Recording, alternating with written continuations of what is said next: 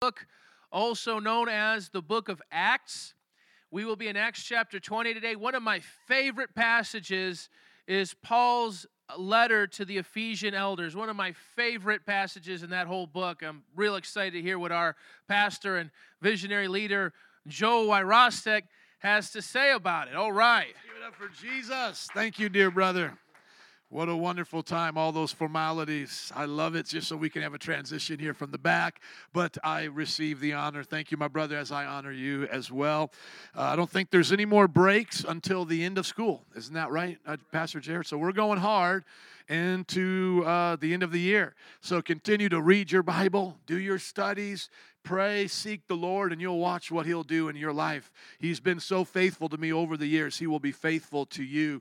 And great job, worship team. We really appreciate you uh, being willing to be flexible and try new things with us. And uh, sometimes, you know, I may be a little bit weird, a little bit outdated, but I tell you what, I know how to find the glory hole. I'll find the glory hole. I'll find where the glory spouts at. Amen. And I just love taking those moments to do that. And we can do that not only in those soft moments, but we can also do it in the intense moments as you've seen me at times with uh, Lawrence, and I say, get on the 808 and that warfare. And then we just start making those chants. And I remember one time when we were doing our team talk in the prayer time, it was so powerful, man. I just, in my heart, I knew God was with us as we were calling down uh, the nations. But it's your guys' turn as well. So keep experimenting, keep going hard. I want to give you permission to be weird for Jesus. Amen.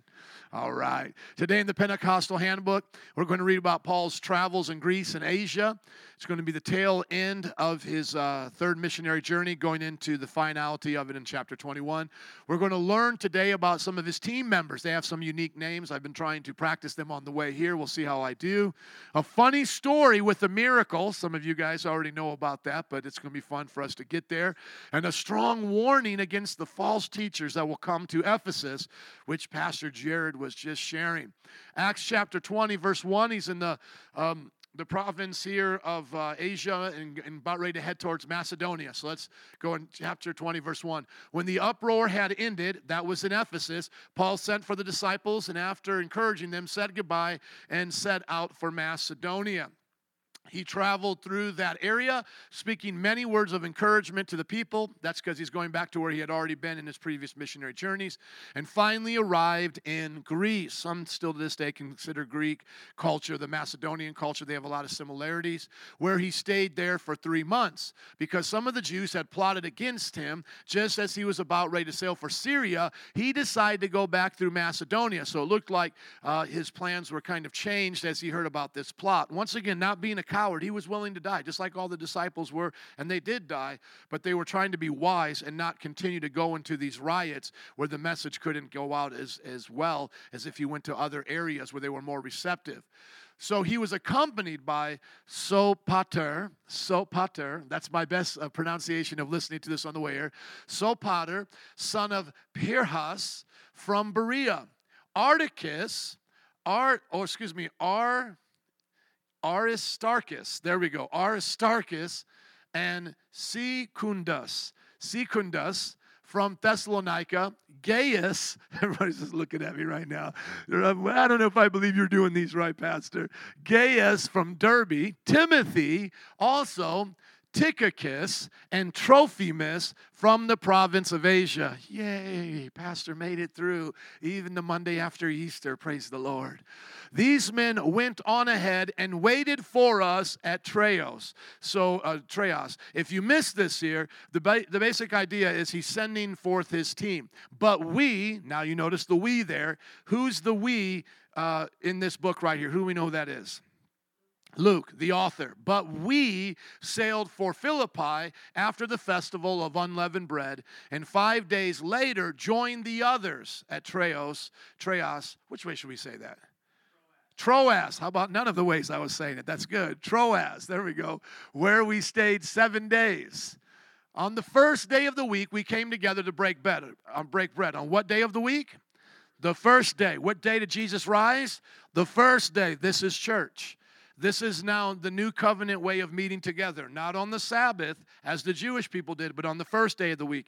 He would go on the Sabbath to the synagogue to reason with the Jews, but when he expected to meet with the Christians, when the tithes and offerings were brought, because that's what it also says in Corinth, as we learned uh, in Corinthians, as we learned yesterday in our tithe and offering message. On the first day of the week, when you're gathered and all the finances are there, that's that's the reference there as well to the first day of the week. And and we see here the first day of the week, what it meant was this was the day they would celebrate Jesus' resurrection from the dead, and that's why it moved from Saturday to Sunday. So on the first day of the week, we came together to break bread. Paul spoke to the people, and because he intended to leave the next day, kept on talking until midnight. Anybody know a preacher like that? At least one or two? Okay, come on. Uh, there were many lamps in the upstairs room where they were meeting. Seated in a window was a young man named Joby. No, I'm kidding. Was a young man named Eutychus. Oh, what did old Euty do here? Let's hear about him. He was he was sinking into a deep sleep as Paul talked on and on. Now, I don't know here if Luke intends us to laugh or what, but at least the American translators here make us want to laugh, right? Because it says on and on. In English, we get that. I'm, I'm not a Greek scholar, so I wouldn't know how that is in the original Greek, but this may, we, may be one of those moments where Luke, again, is making us laugh, uh, recognizing that Paul went on and on. It was a long night of preaching. When he was sound asleep, he fell to the ground from the third story and was picked up dead. Everybody go, "Aw." Poor Eudy, he fell asleep, fell out the window, boom, he's dead. But now watch this. Paul went down, threw himself on the young man, and put his arms around him and said, Don't be alarmed. He said, He's all right. He's alive. Then he went upstairs again, and you're thinking, okay, it's you know it's time to go to bed, and everything's over now. No, no, no. Then he goes upstairs, breaks bread, gets something to eat, and after talking until daylight, he left. He's like, no, we're just going to eat and keep on going and keep on preaching. The people took the young man home alive and were greatly comforted. So, I mean, we're, we're getting the travels here, and then we get this story. Once again, Pentecostal handbook. We see that we believe in miracles, but the thing that's even funnier about the Pentecostal handbook is we believe in preaching long messages. We love long church services. We love the kind that go to the break of dawn, okay? Uh, and, and this time, this guy, he should have known better. He shouldn't have been on the windowsill, but poor guy, he fell asleep and he died. And now we have to ask ourselves is this a myth? Is this just a story that they went around telling each other to, you know, make the church look cool? I don't think so. I mean, it doesn't make them look cool at all, really. It makes them look bad, like their people are dying because they're preaching too long.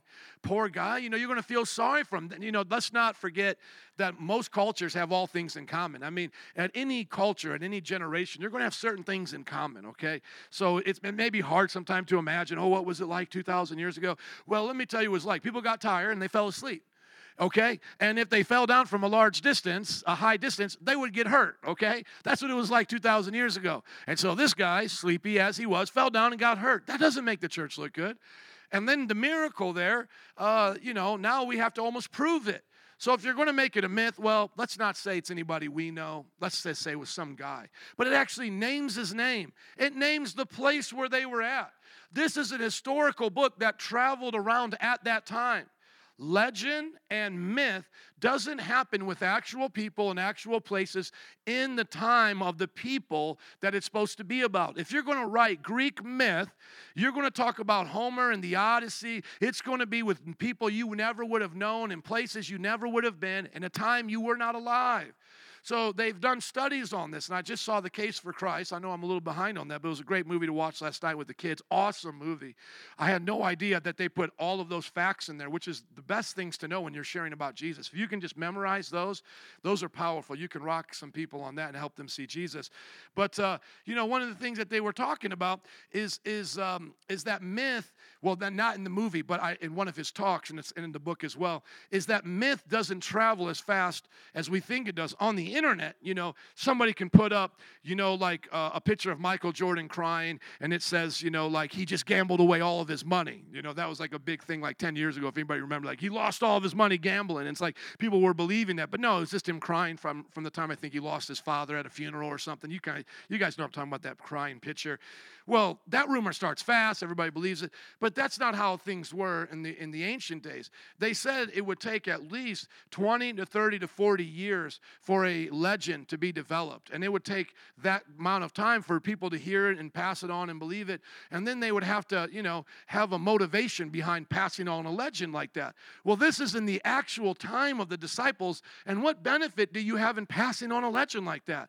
So it breaks all of the rules. It breaks all of the rules. It, the people are still alive, it's in places you can go check. And there's zero motivation behind this because if you're going to just say somebody raised from the dead, why don't you make it sound really awesome? You know, like, uh, you know, we were preaching and we were getting stoned and then we got raised from the dead or something like that.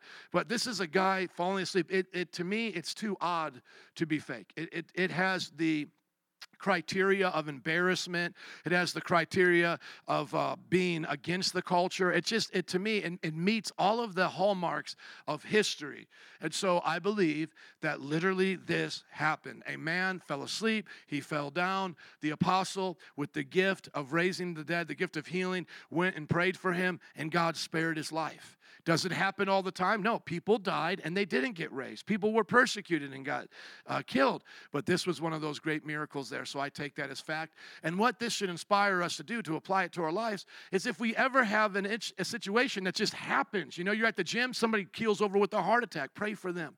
Pray for them. Don't be afraid to pray for those in the situations. Uh, pray for people in the situations that they're in when you're there. So uh, another one of these stories is like Brother Anthony was telling me. He was out in um, the Melpomene projects, they saw a shooting. It was a drive by. The guy's laying there bleeding out. They rush over and start praying for him. I mean, that's the art. That should be our first response. The one about the heart attack, I actually know the evangelist Joey Hip went and prayed for him. It was in his gym. It was in the locker room. Guy just keeled over and he went right over to him and started praying for him.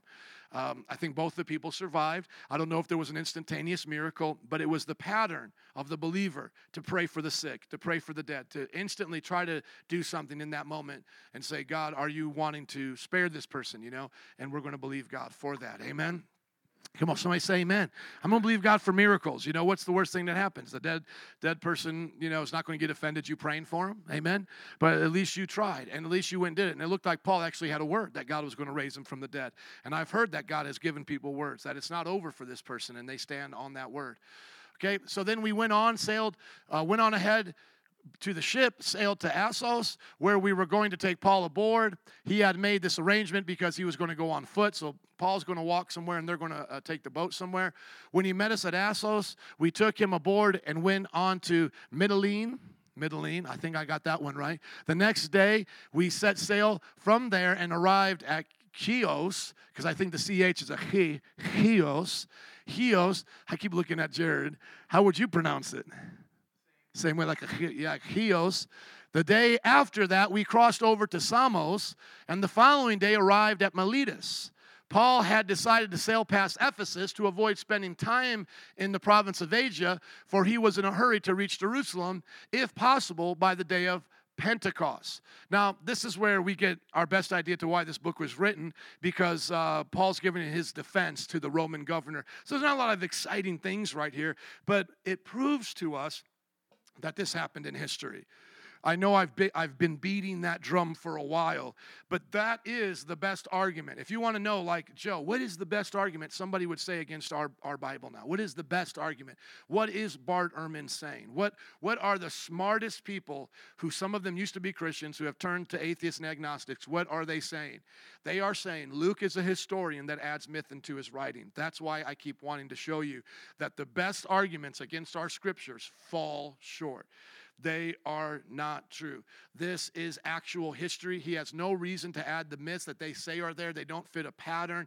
There's no motivation behind them. And Luke is, is, is taking his time to go through the details of their travels. So if he's taking that time, why wouldn't he do the same for the miracles? And so if you trust that there's these places called Miletus and they're on ships and they're going back and forth, and he actually says at one point he walks and we take the boat. I mean, just so insignificant of these facts, okay? Okay? You're going to find yourself sometime in ministry remembering these talks, and I promise you, you'll be like, I remember having the defense to this, okay? So I always want you to know what's going on in scholarship around the world. But now we're going to see from Miletus, Paul set sail, uh, Paul sent to Ephesus for the elders, rather. He doesn't sail there. In Miletus, he calls the elders to himself from Ephesus. What's unique here is that you're going to see is that the two terms that we were taught before about the leadership of the church, they're actually going to be interchanged here. He calls for the elders, which is the Greek word presbyterios, and then later on down here, when he talks about their work in the ministry, he's going to say that they are overseers. The, Holy Spirit has made you overseers, which is the Greek word episkopos, which is where we get the word bishop. So bishop and elder are interchangeable, and then we'll see that he even makes the reference to what the bishops and elders do is the work of shepherding, which is the Greek word pione or piomene or pionino or something like that. Um, my, my wife was here; she would help us. Maybe uh, Jared will pronounce it for us correctly. But I wanted you to see that that that's how pastors began to be known as the main leaders of the church is because they started uh, uh, dropping the elder and de- uh, elder and uh, bishop title and just going with pastor. But it was never meant to be that way. It was elders and deacons. Excuse me, elders and bishops do the work of pastors. So when we're in charge as elders and bishops, which is like the same position, the head ones and the deacons are the servants, okay? When we are in charge, oh, and an interchangeable word with deacon would be minister. Minister is used quite a bit, uh, and it's a different, devi- um, um, not deviation, but uh, what's the word I'm looking for? D. Yeah, I believe it is. Just check on that. the word ministers in a uh, variation, variation of the word. Derivative may have been the word I was looking for with the D, but uh, variation was actually where I feel more comfortable now.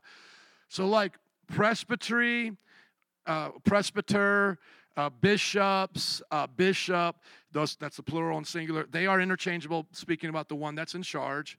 Um, oh, an elder and presbyter are the same thing. So, okay, let me back up. Here we go again. Elder and presbyter are just the same way of saying the exact same Greek word of presbyterios, which I know is confusing, right? But that's sometimes how translators do it.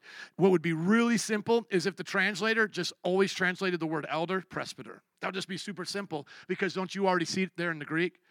Right there, presbytery, presbyter. Don't you see it? That'd be super simple. But because of translations and different reasons, sometimes people put the word elder there, sometimes people put the word presbytery there, a presbyter there. It's, it's the exact same word in the Greek. Now, this other word here, um, episkopos, is um, also the word bishop and overseer. So you have two English words, bishop and overseer, that episkopos is translated to. Just like there's two English words that presbyteros is translated to elder and overseer. Y'all get that? So now you learned four different titles elder, presbyter, overseer, bishop. Right? You guys get that? Exact same title. I am all four of those things in this church. Jared is all four of those things. And then what uniquely happened is uh, Peter as well says this that the elders pastor, the elders shepherd in First Peter chapter 5. Don't let me forget to come to you because last time I forgot to come to you. Um, they say elders shepherd. And here Paul says elders shepherd. And that's where the tradition came to call the elders shepherds, call them pastors. Does everybody get that? Because shepherd and pastor are the same English word for this Greek word.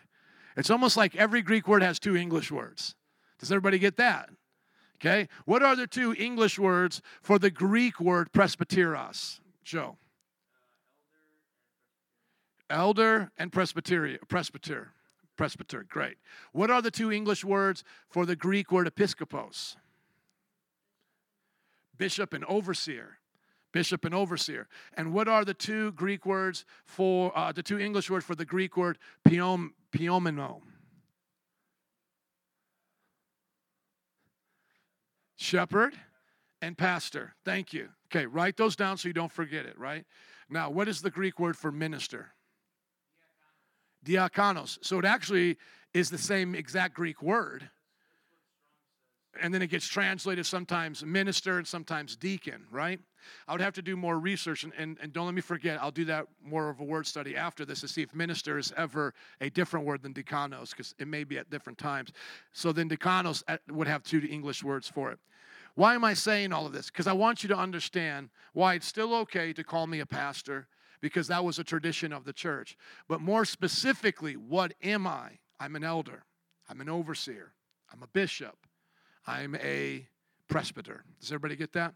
So he calls for those guys. That by the way, that's what you're going to school for. You guys are going to school to become overseers. You're going to school to become presbyters. You are going to school to become these people. Then in the fivefold ministry, you will do your different gifts. But all of us, all of us will pastor God's people. All of us will shepherd them. Every doesn't matter if you're an evangelist, whatever, you're going to shepherd them.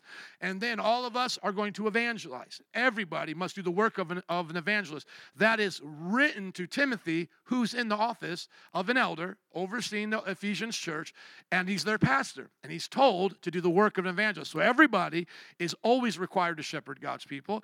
Everybody's required to do evangelism. And then guess what? Because of the Great Commission, teaching them to obey everything I've commanded you in Matthew 28. Everybody is going to teach. So, everybody that is called to the ministry to be an elder or a deacon is going to do those three things. The other two, being an apostle, starting a church, and prophetic, hearing the voice of God for the congregation, may not be for everybody. But those are three out of the five that we know every elder and deacon will do. There's no way around it. That is the tradition of the church. Amen. Amen. So he calls for the elders of the church of Ephesus. When they arrive, he said to them, now, here's his testimony. You know how I lived the whole time I was with you. From the first day I came into the province of Asia, I served the Lord with great humility and with tears in the midst of severe testing by the plots of my Jewish opponents. Now, right here, people would say, if you say you're humble, you're not humble. That's not true.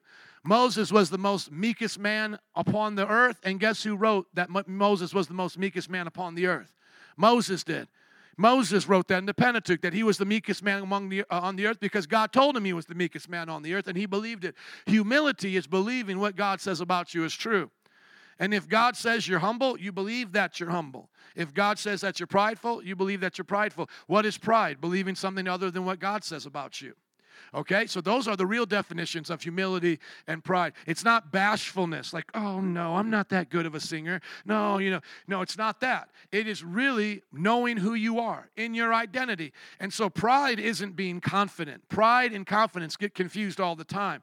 By that definition, Paul would be prideful. The disciples would be prideful. everybody would be prideful in the Bible, right? That that's that's not the definition of pride. Humility is not being people's doormat. Humility is knowing who you are in Christ and living like it. And proud, being proud is being someone other than God called you to be. So he says, You know that I was with you in great humility.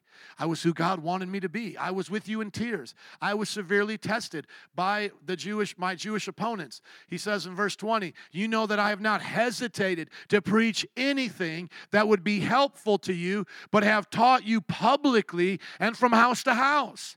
So here we see that Paul was willing to say all of the things of the Bible. Isn't that amazing? Paul wasn't just trying to say the nice things of the Bible, he had to say the tough things. He had to say the things that were of correction, were of rebuking, but he also said the encouraging things. So he said, Whatever was of your benefit that would be helpful, I told it to you. And then here you see his testimony. I did it in public and I did it house to house. That's why we are following that same example our home Bible studies, our evangelism in the neighborhood and in the church and everywhere that we can be. We're going to do it both publicly and privately. We're never going to shy away from it. So we should be able to read those passages out of Ezekiel that I've used as, as an example about the donkeys and all that. We should be able to say that before our president. We should be able to say that in a library. We should be able to say that on a college campus in the context of what it was made for, not to be shocking. You know, when I was um, you know, putting out that message on those prophetic passages and how sometimes the Bible can be harsh, that niceness is not always Christ likeness, I had a choice. What I could have done is just cut out the snippet, put it with some money with advertising, because we always advertise our sermons, you know, so it comes up on your feed as sponsored. And I could say, you know, look at this pastor get up in your face. You won't believe what he says, you know, something for clickbait, you know, but I didn't. I just put the whole sermon up. Didn't even mention that there was a sassy part in there. And some of my friends who listened to it, like Brandon Holt and others, you know, they text me and they're like, whoa, man, that was a good sermon. I got a lot out of it. But I didn't sensationalize it. Why? Because that's not the purpose of it. We're not here to try to be controversial for controversial sake or to get attention.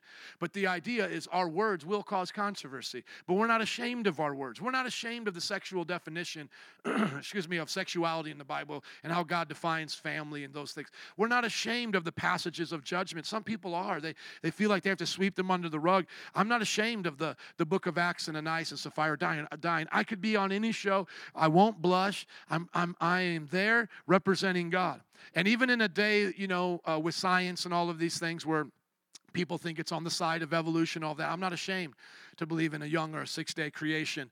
And as a matter of fact, uh, you know, I'm just thinking maybe after the book of Ephesians, take a break before we go into another book and maybe just talk about worldview. You know, just a lot of things that are interesting that you see me hit on a lot in my sermons, you know, about the, uh, the logical end of atheism, where it ends is, is nihilism. You know, how I brought that up yesterday in the Easter message because I can hear the sass, you know, as we're testifying about cancer, I can hear somebody going, well, Jesus gave him cancer in the first place, you know, things like that or talking about science like are we science deniers? Are, are we flat earthers you know and all these things? No we're not science deniers at all. We just have a different worldview.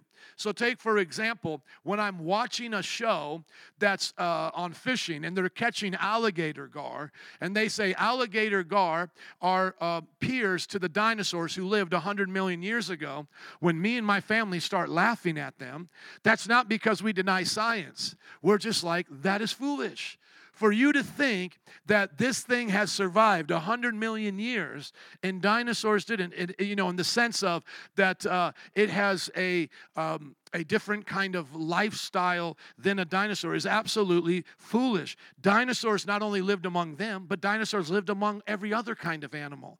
And so they just pick out these prehistoric animals and they go, well, yeah, we have to admit, still, quote unquote, dinosaurs are alive today. Like, like if you're going to consider a dinosaur, I know dinosaur has like a certain definition, but if you're going to consider it an ancient animal that lived 100 million years ago, there's a lot of dinosaurs that are alive right now. Sharks are dinosaurs, alligators are dinosaurs. The platypus is a dinosaur. You know, and it's like if you're going to try to get us to think like that means they were alive 100 million years ago because somehow they survived in dinosaurs, that's just absolutely redonkulous.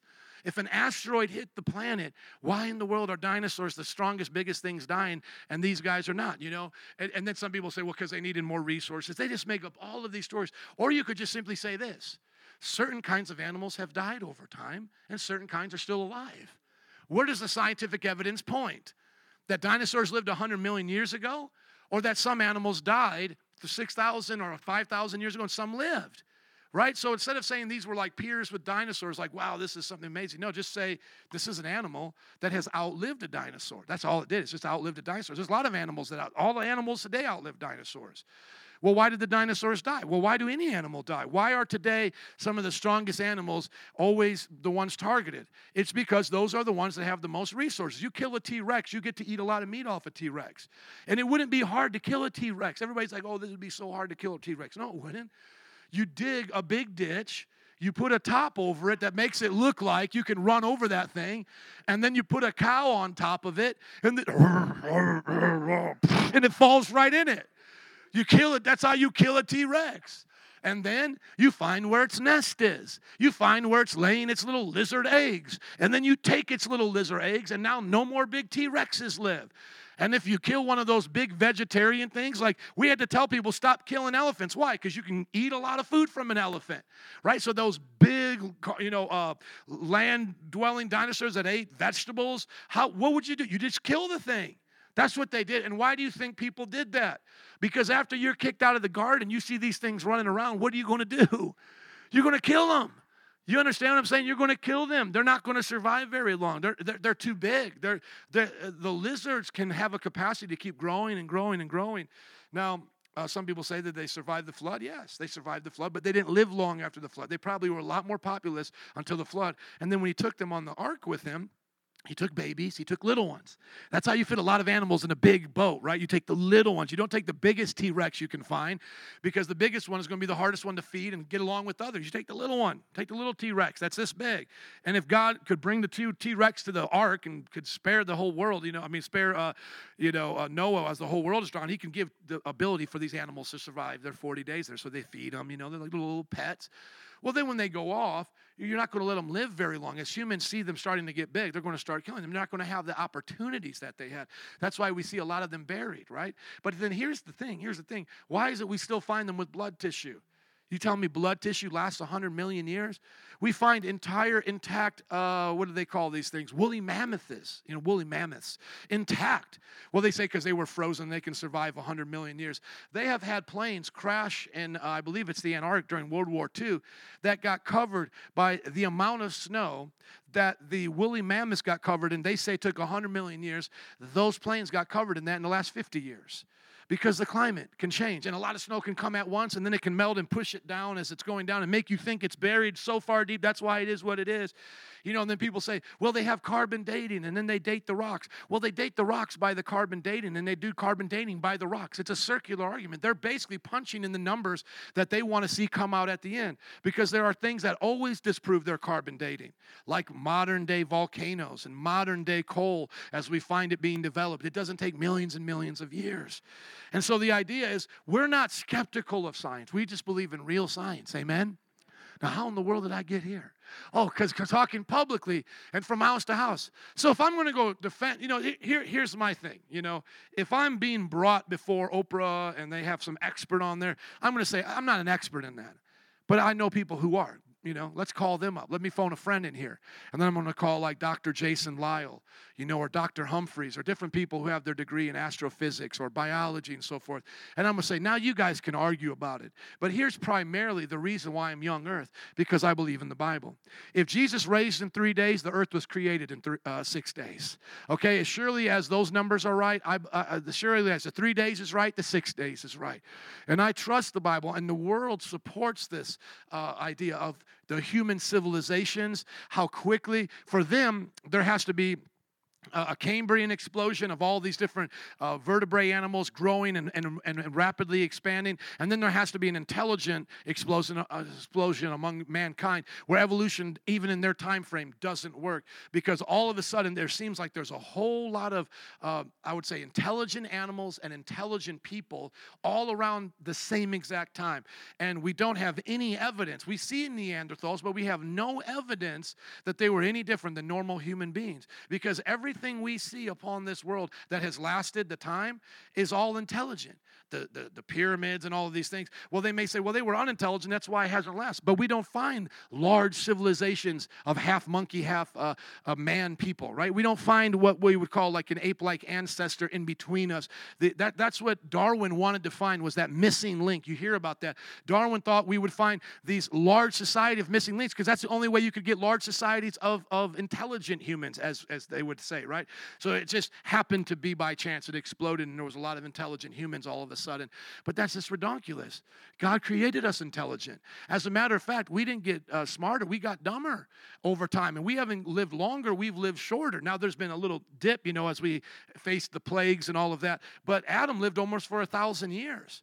These people were geniuses. They were mathematical geniuses. To, the, to this day, we haven't been able to figure out exactly how they made the pyramids or Stonehenge and places like that and how they understood astronomy.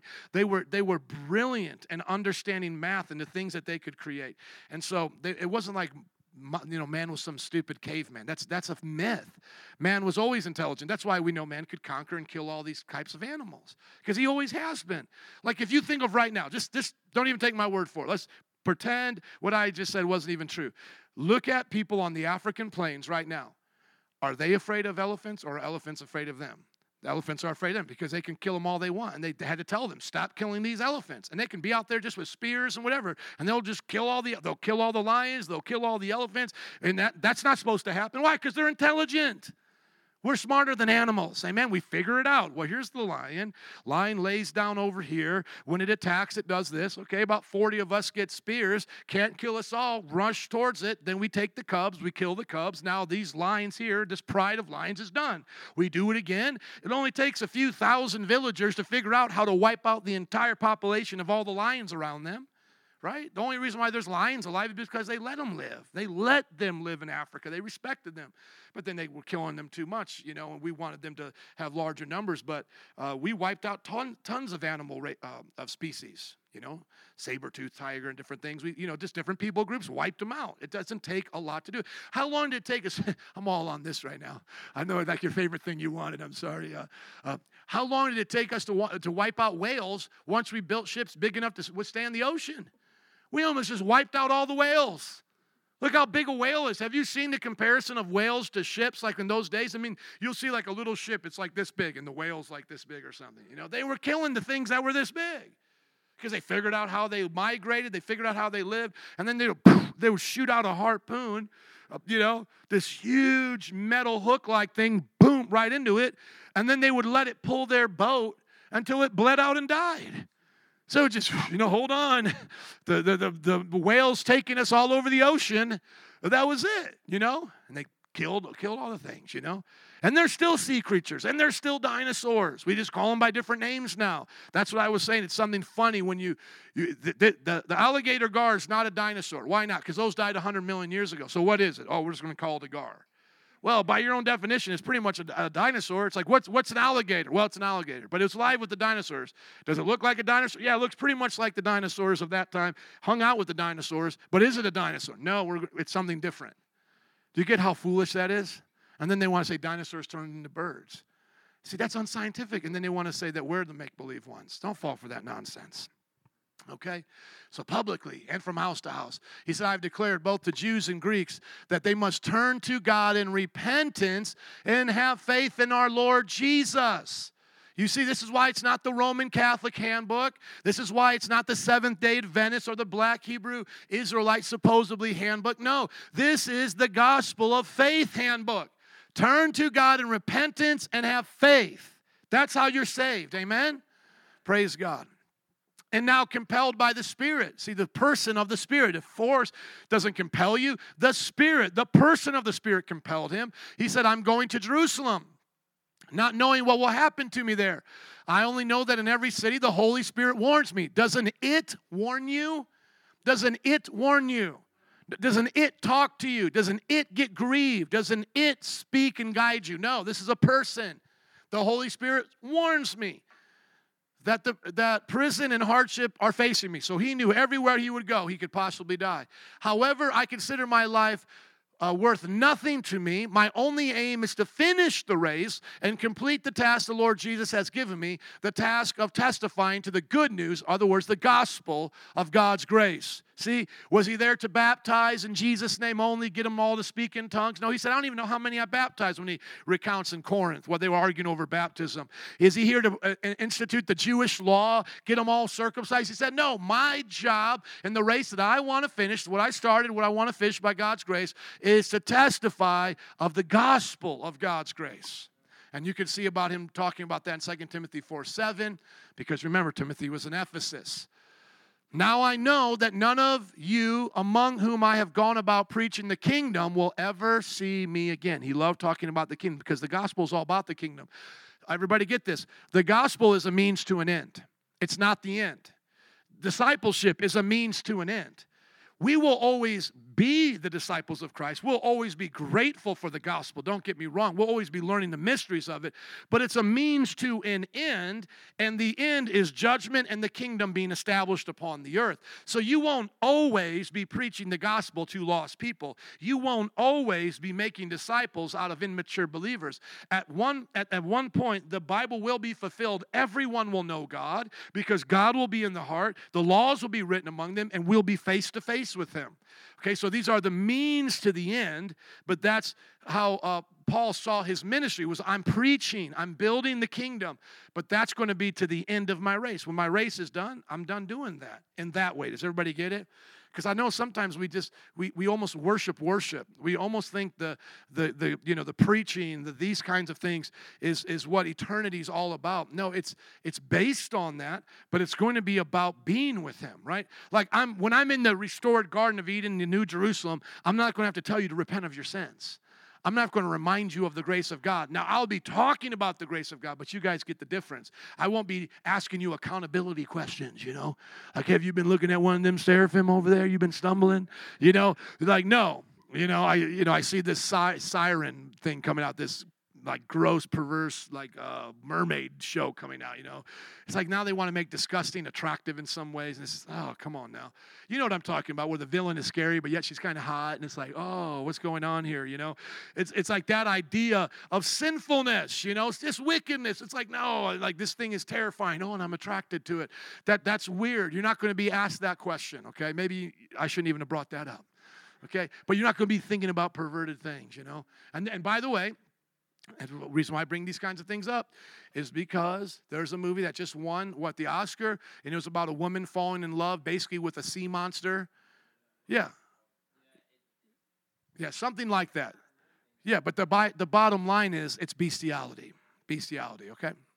Therefore, I declare to you that I am innocent of the blood of any of you. He had also said that in Acts 18:6. He got that from Ezekiel chapter 3, verse 17 through 19. The idea that as a Christian, he knew he would be held accountable for what he did with the gospel. So, yes, there's the judgment day of heaven and hell, new, you know, New Jerusalem, whether you get to stay or you get sent to the lake of fire. But there's also a judgment for Christians, and there will be a day of shame. There'll be a day of reckoning for people who didn't do what they were supposed to. For I have not hesitated to proclaim to you the whole will of God. And as you read Paul's letters, you get the whole will of God. The whole will of God is that mankind might be saved, become the children of God, be restored in the kingdom, and live forever with Him on the earth. That's the whole will of God. And God wants you to live holy because He is holy, and God wants you to love as He loves, and all of those wonderful things. Now, here comes the tough part. He says, Keep watch over yourselves and all the flock of which the Holy Spirit has made you overseers. That's where we get the word there, episkopos. Be shepherds, piomeneo uh, of the church of God, which he bought with his own blood. Okay? So now we see you are supposed to do these things. First Peter chapter 5, 1 through 5, Peter said the same thing to the people he was over. He says, I know that after I leave, savage wolves will come in among you and will not spare the flock. See, he had an understanding prophetically that they would be ransacked by false prophets and false teachers. Even from your own number, men will arise and distort the truth in order to draw away disciples after them. So be on your guard. Remember for that, for, that for three years I never stopped warning each of you night and day with tears. And guess what? At the end of the book of Ephesians, he says the same thing grace and peace to, lo- to those who love our Lord Jesus Christ with an undying love. That was his, that was his final uh, command to them to love Jesus with an undying love. But by, and that was around uh, 60 AD. This is right around 58 AD. The book of Revelation is written around 90 AD. 30 years later, Jesus is giving the evaluation of the church of Ephesus. And he says, These are the words of him who holds the seven stars in his right hand and walks among the seven uh, golden lampstands. I know your deeds, your hard work, and your perseverance. I know that you cannot tolerate wicked people. So morally, they were good people. That you have tested those who claim to be apostles but are not. So they have done well to fight against these false false apostles. They were doing well, even though they were ravaging them and have found them to be false. But he says, Yet uh, you have persevered and have endured hardships for my name. You have not grown weary. Yet I hold this against you. You have forsaken the love you had at first. So put it all together. Paul warns them that they're coming, and at the at the end of Ephesians, he says, and remember, don't forget to you know to always love God. And probably his his uh, teaching on spiritual warfare was specifically against false teaching that the enemy was going to use that. So you had to stand your faith. Right now, that makes a lot of sense about the application here. He, he's telling them this is how you fight against these savage wolves, and they did. They did awesome. They stood against this onslaught of false teaching. Many of them did but they forgot their first love in the, in the midst of it. Isn't that sad? Many of them were, were being you know, deceived and leaving them, and all of that was happening, yes. But there was a group that stayed true, but in the midst of that, they lost their first love. They forgot why they were doing it. they, they became just legalistic about it, I guess. And they just were coming to church to come to church and putting down the false teaching to put it down. But they weren't remembering that that wasn't why they became Christians. It wasn't just a fault, fight, uh, fight false doctrine, it was to be in love with Jesus. And I see that a lot of times with apologetic people. They fight against false doctrine and they lose their kindness and their compassion towards their brothers and sisters and they lose their first love for Jesus. So we got to remind, remember to be humble. He said, Now I commit you to God and to the word of His grace, so that God can build you up and give you an inheritance among all those who are sanctified. Isn't that amazing? He believed in total sanctification. You're sanctified now, and you have an inheritance. 1014 of Hebrews says that God has perfected once and for all by that one sacrifice of Jesus. And here he says, I'm giving you over to God and to the word of His grace. So he knew God could keep them. And he says, You have an inheritance. You see how he's kingdom minded? That's why I don't say lightly discipleship and gospel preaching preaching is, a, is an end, a means to an end. It's just the kingdom is the end. The kingdom, you know, the gospel of the kingdom, but the kingdom is the final thing we're all in. Discipling them for the kingdom, but it's the kingdom. Does everybody get that? It's about the kingdom to come. I have not coveted anyone's gold, uh, anyone's silver or gold or clothing. You yourselves know that these hands of mine have supplied my own needs and the needs of my companions. So he talked about that in Second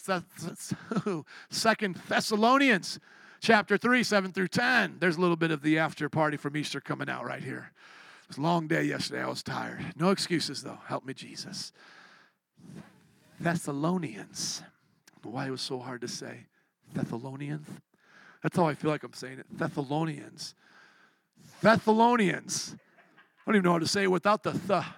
Thessalonians. That's how I'm going to say it now. Second Thessalonians. Second Thessalonians. I can't even stop this. Pause this live feed. Second Thessalonians. Thessalonians. It's like I want to skip the Theth right now. Second Thessalonians. I don't even know what to do. Second Thessalonians. There we go. Second Thessalonians. Okay, I'm moving on. In everything I did, I showed you that this by, by this kind of hard work, we must help the weak, remembering the words of our Lord Jesus that said it's more blessed to give than it is to receive. Real quick, Paul worked with his own hands. Many of you will have to do that to supply your own need. Never look bad on, uh, never look down on yourself. Never think that's bad. My wife and I had to do it. That's part of ministry. Paul did his whole life that way, and he taught that if a person doesn't work, they shouldn't eat. So he always believed in hand up, uh, hands, hands up, not hands out. Okay. And then here it says it's more blessed to give than it is to receive. But where do we find that in the Bible? Like where did Jesus say that? One of two options we have here. This is an oral tradition that didn't come into the New Testament because we know that Jesus spoke way more things than are actually in our Bible. If a man spoke uh, just as a normal word, uh, a man like 10,000 words a day, there's only like 30, 40,000 words of Jesus in the Bible. A normal man within two or three days would say the amount of words you have of Jesus in the Bible. So, what was he doing all those other three years? He wasn't talking about aliens, he wasn't talking about the Nephilim, but what he was doing was repeating himself and saying things in different way. And so, what people might kind of make a correlation is that Luke 6:38, given and will be given to you, and all that might have been said by another time of him. Uh, it's more blessed to give than it is to receive because he was repeating himself as a traveling preacher. And just like I have a lot of one-liners and I change them up all the time, he might have been changing it up. That's number one. Option number two is that was direct revelation. Just as uh, Paul is getting theopneustos, God breathed scripture to write down these things, Jesus might have told him this and said, This is another thing I want you to know. So I lean towards the first thing because this is something that he says everybody knows. So this was probably an oral tradition of Jesus. And if there is any weight behind some of the other gospels, especially the Gospel of Thomas, there may be other sayings of Jesus that we didn't know. That's a truth, that's a true fact, but they're not going to support the sect that they come from. So Gnostics try, try to make that their way to get you to believe that they had the, the, hidden teachings of Jesus. And even if you took the Gospel of Thomas, which would be the, the only one I would consider could even make a play for that, there's nothing controversial in there. It's, it's just it's just leaning toward Gnostic beliefs, the way he talks about the world and everything. And I don't have time to get into all of that, but. Um, I do believe this was an oral teaching of Jesus. And somebody might ask a very good question What if we find a book that hasn't been published in the Bible? What would we do? And it really sounds like it's Jesus, and it's, and it's just like this, and it comes on golden tablets. No, I'm kidding. But. Um, That's the Book of Mormon. But let, us say we do find that and we date it to 2,000 years ago. We wouldn't consider it scripture, but we would consider historical uh, data. That's what we would do because I would believe, based on a presuppositional belief, that God gave us the scriptures that we needed for the last 2,000 years. So if any of these things had been lost, like there's possibly a third Corinthians, we know there's other letters. There's a letter to uh, Laodicea that Paul wrote and other things like that that he mentions. If we found one of those, cool. We're just not going to add it into the Bible. We're going to treat it as history at this point. But uh, once again, uh, for it to teach something false, that, that, that would be a whole nother discussion. I have no, um, I have I believe we have all the true teachings, and I don't have a fear of us finding something that's not true. I don't have any fear. Amen. Uh, I, I, was just trying to think of a, a, way to say that. I don't have any concern about that happening because here's here's the reason. Because we have church fathers and if you took the first like I think it's 300 years of church uh, Christian history and church writing you could put together almost 90 percent 90 to 98 percent of the entire New Testament just from their quotes. So I mean you know they would have had it they would have known it and so uh, sometimes the Roman Catholics try to squeeze in some of their false beliefs in that, but no, no, no, we're not going to believe that because you have nothing to prove it with. You could say this is something they believed, but no, they never said it. It's never written down. You're just making stuff up. I could say something else too. You know, we can make it up. When Paul had finished speaking, he knelt down with all of them and prayed. They all wept as they embraced him and kissed him. What grieved them the most was his statement that they would never see his face again, and then they accompanied him to the ship. So we're getting right towards the end of the third journey right here. Paul is right here at Miletus. And then um, next chapter, chapter 21, we'll hear about him sailing into um, the Jerusalem area right there. And on the timeline, and I know I'm a little late, I apologize. And on the timeline, we're right here, right before uh, 59, uh, somewhere right around 57, 57 area, right before he gets imprisoned. Amen. Let's pray. Father, we thank you today for your word that encourages us. Uh, today we learned a lot. God, help us to remember to continue to preach, pray, plug away as Paul did to finish our race and to be faithful even in the times of testing, to never lose our first love, to always love you with all of our heart, soul, mind, and strength. In Jesus' name, amen. Let's give it up.